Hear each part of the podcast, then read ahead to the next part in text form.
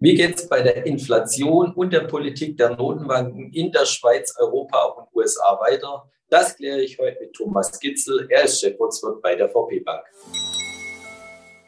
Ja, lieber Thomas, freue mich sehr, dass du mein Gast heute bist. Wollen wir gleich mit dem ersten Thema einsteigen? Wir wollen so einen kleinen Ausblick wagen ins Jahr 2023 und an einem Hauptthema im Jahr 2022 kommen wir natürlich nicht drum herum. Das ist das Thema Inflation. Ja, haben wir die Höchststände in Europa schon gesehen oder geht es vielleicht noch höher? Ja, ich glaube ähm, tatsächlich, äh, dass wir auch in der Eurozone möglicherweise die, die Hochs jetzt hinter uns haben. Hintergrund ist einfach, dass jetzt auch die staatlichen Maßnahmen wirken. Das heißt, äh, die, diese berühmten Gaspreisbremsen zeigen jetzt äh, Wirkung.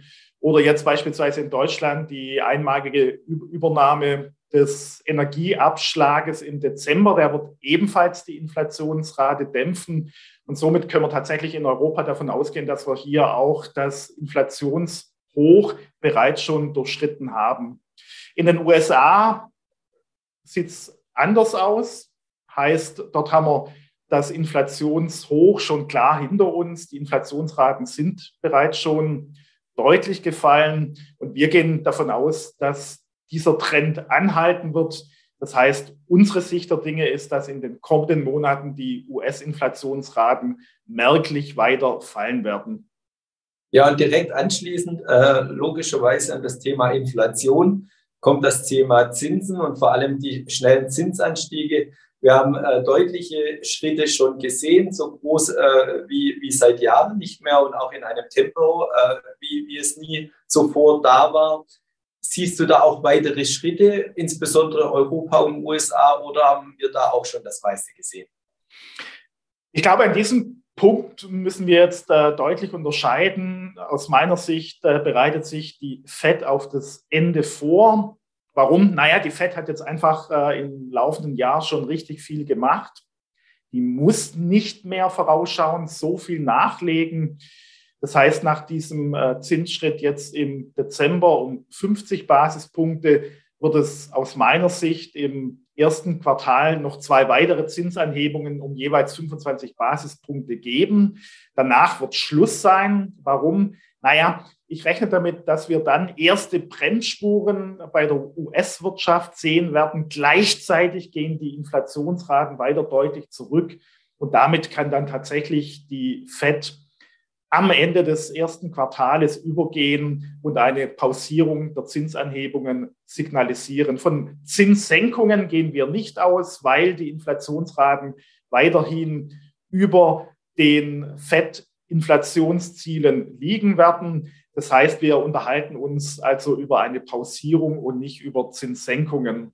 Anders die Gemengelage in der Eurozone. Da hat jetzt im Dezember zum Jahresende hin die EZB nochmal dicke, dicke Pflöcke eingerammt. Ich muss sagen, ähm, ich, hab, ich hatte das Gefühl, äh, uns präsentiert sich eine neue EZB.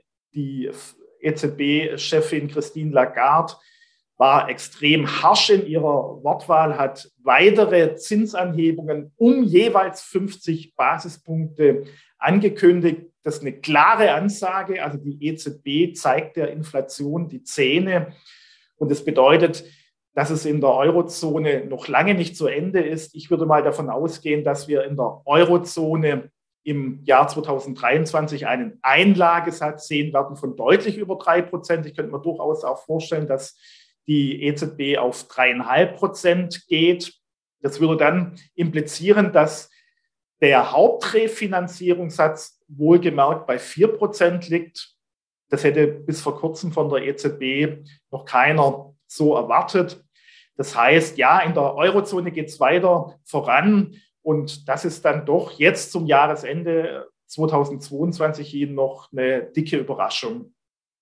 Ja, würden Sie dann auch die Inflation damit in den Griff bekommen? Wie ist deine Einschätzung? Und vielleicht daran auch anschließend die zweite Frage. Was bedeutet das für die Märkte aus deiner Sicht?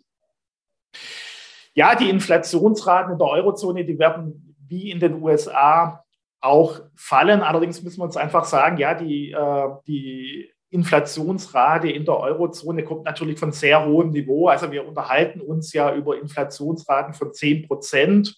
Das heißt, wenn jetzt auch die Inflationsraten in der Eurozone deutlich fallen werden, sie werden gemessen an den EZB-Zielen auf sehr hohem Niveau bleiben. Und die EZB hat jetzt auch in ihren Projektionen zu erkennen gegeben, dass die Inflationsraten, das ist auch sehr erstaunlich, bis zum Jahr 2025 wohlgemerkt über den EZB-Zielen von 2% liegen werden.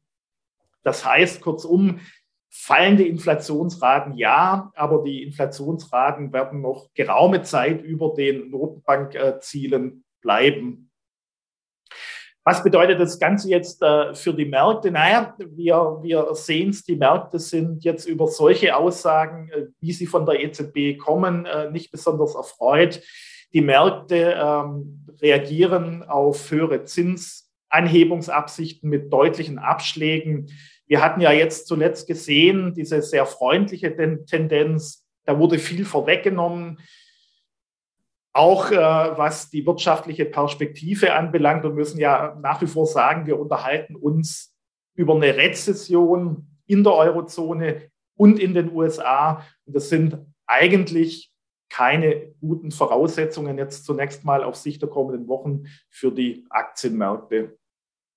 Ja, herzlichen Dank für deine Einschätzung und auch einen kleinen Ausblick für die nächsten Wochen und Monate. Das war Thomas Gitzel von der VP Bank. Vielen Dank. Danke, David.